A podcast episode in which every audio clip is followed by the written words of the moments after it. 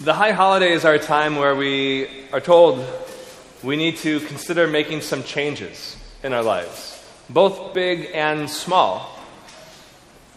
And they can range from small, mundane changes in our daily routines right, to major, profound upheavals in our lives. I've said it multiple times from this bima. It was on Yom Kippur that I decided to leave the path of being a jeweler, I was fourth generation, to becoming a rabbi. Right? And so, really profound changes can happen at this time of year. But regardless of what changes you've determined you want to make, the question becomes how? What steps do you need to take in order to make that a reality? In Judaism, we talk about there being two main paths to take to choose from. The first being sur meira, which means to turn away from doing evil, or just whatever is not good for you. The other is asay tov, to start doing that which is good. Right? Pretty simple. Either stop doing something or you start doing something. So let's say, for instance, you maybe suffer from a good case of Lashon Hara. Right? You like to chat every now and then, right? So the question would be, how do you stop committing Lashon Hara? So if you take the Sur Mira approach, that means you just stop talking about others full stop. Right? Just stop talking about them. Right? It's not always that easy, but right, that's one way to do it. If you take the Asay Tov approach, that would be ensuring that whatever you're saying about others is only good. Now I know that Lashon Hara also incorporates talking even good about other people. But let's just say if you want to at least get the ball rolling, better for you to be talking good about people than talking bad, right? Then next year you can work on not talking about people at all, right? Just talking about the weather, right? That's all you need to do. Both approaches, Sur Mira and Asay Tov, are effective. And the fact is, at some point, both are necessary. Right? You can't just start doing good and you start doing a whole and you're still doing a whole bunch of bad as well, at some point you're going to have to stop doing that. Otherwise, you're known as what we call a naval, a naval birshut Torah, a scoundrel in the realm of Torah. There are plenty of people like that. Right? The question is, though, which is the best approach to start with if you know you have to do both at some point? Unfortunately, the tradition provides conflicting answers of how to go about this. Of course it does. We're Jews. We always have two opinions. So the phrases Sur Mira and Asay Tov actually come from Psalms. So there are two places where those words are used together. Uh, in Psalm 34, it says, Sur Mira v'Asay Tov, bakesh shalom v'radfehu. Uh, Turn away from evil and to do good, request peace and pursue it. And then a few chapters later, in Psalm 37, it says, Sur Mira v'Asay Tov, ushchon olam should turn away from evil and start doing good, and you shall dwell forever. Those are the only two places the, the, those phrases are used together. And based on the order in which they appear in the psalm, one could easily assume that you have to start with sur mira, you have to start with stopping certain uh, behaviors, and then you go to asay tov, and just following the order of the, of the pasuk. And that is the exact approach that the Sfat Emet takes. The Sfat Emet, Hasidic commentator about 100 years ago, late 1800s, early 1900s, um, he is imperative that the only way to make room for good in our lives is to first clear out the bad. To give a mashal, to give a parable. If you want to refurnish your home a new, lovely couch, first you're going to have to get rid of that old moldy couch. Right? You have to get rid of it. And it makes sense. If you bring them in together, maybe that mold's going to get onto the new one, and, or the house is still going to stink anyways. You've got to clear it out. And so that's the way the Sfat Emet looks at it. However, the Netivot Shalom, a more modern Hasidic commentary, um, that I've actually had the honor of going through a whole cycle of Torah, learning the Netivot Shalom with Rabbi Bubis uh, when we were Chavruta. The Netivot Shalom actually says the exact opposite. That you start with Asay Tov, and then you do Sur Mira. And what is his reasoning? He turns to the command, Kedoshim tihyu. You all should be holy. And Kiddushim to you is a commandment that's said in the positive, in the affirmative. It's not stop doing all those things that make you unholy, it's be holy. And so, according to the Netivot Shalom, you have to start from a place of doing good. And then the idea is you'll be so motivated by all the good that you're doing, and you'll be, feel so good about it, you'll realize those bad things you were doing are just kind of holding you back, and you're going to want to clear them out of your life. The example he usually gives in, in this case is talking about Shabbat. How Shabbat might seem like a bit of a drag at first, but then when you really start doing it, and you realize, oh, you don't have to do anything. You don't have to take phone calls. You don't have to respond to emails. You don't have to go to the store and take care of all those errands. You have an excuse to just relax. Then you realize, this is fantastic. And you want it more in your life. Okay. I'm a halachist. As much as I'm a chassid, as much as I love you know, the spiritual teachings, I'm also very much into the Jewish law. And there are two schools of thought uh, as far as how to come to a decision when you have conflicting opinions in a, in a Jewish practice. The first opinion is what's called a positivist approach. And if anybody is a, into constitutional law, you're familiar with positivism, which is that you have to do everything that you have to look at the whole body of Jewish law, and you cannot look outside of it. And so if you have two conflicting opinions, you then have to go to another opinion that probably comes from a more reputable source. Like if you're talking about the late rabbis of the Talmud, then maybe you go to the rabbis of the Mishnah. And if the rabbis of the Mishnah that are disagreeing, then you go to the Torah.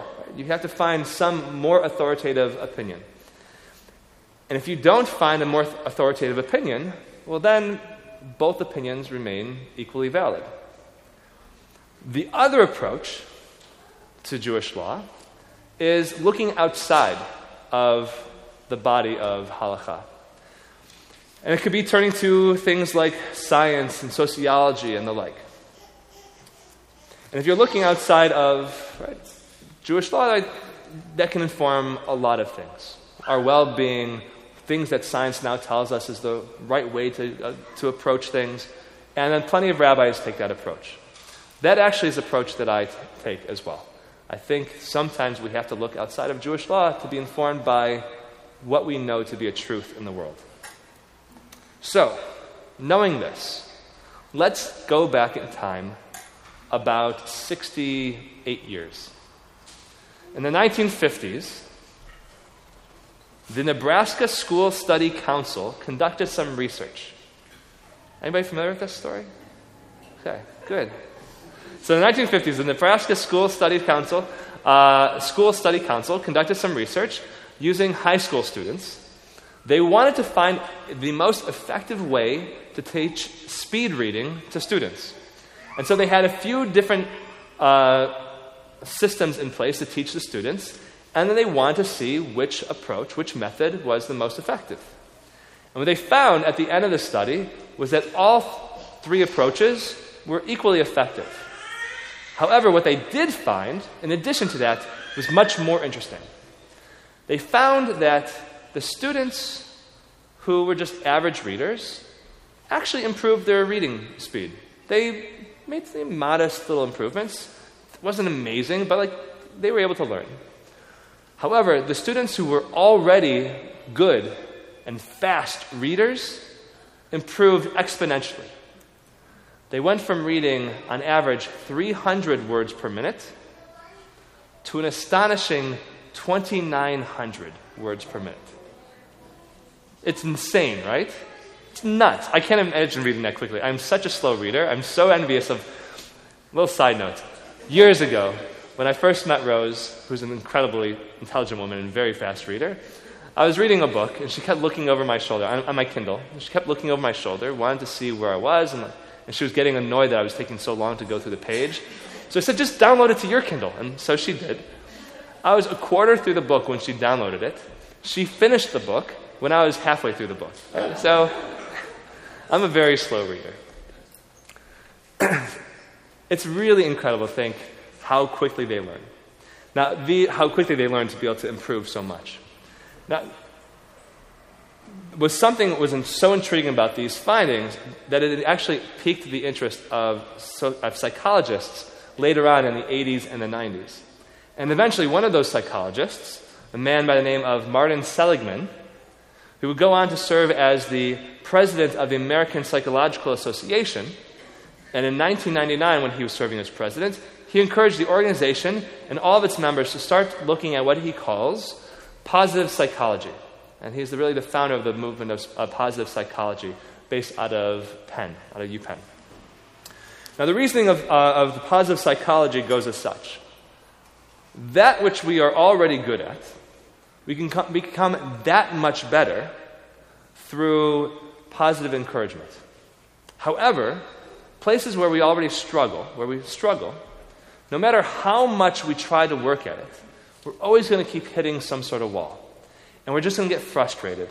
Uh, and we're not really going to be able to make the improvements that we hope to see.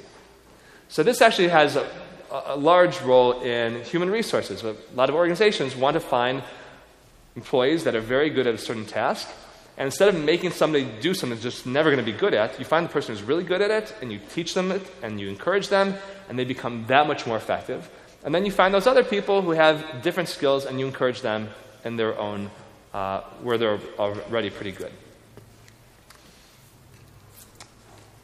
So, what is happening, what we're seeing here, is that science is already starting to show us that asay tov, to start doing good, can have a much more positive and powerful and long lasting impact in comparison to sur merah. Which brings me back to my original question, which is once you've decided to make change in your life, which is the best approach between sur merah and asay tov? And of course, the answer is you need both. You have to have both approaches in your life, as I said earlier. But if you have to choose which one to start out on, I would argue that Netivot Shalom and that Martin Seligman, also Jewish, right, knows the right answer, which is that you have to start with the Asay Tov. You have to start making small little changes in your life. And we know this if we actually look at the way we talk to children. Right? With little kids, you tell them no, right? or you tell them that what they've done has been naughty, or they made a bad decision,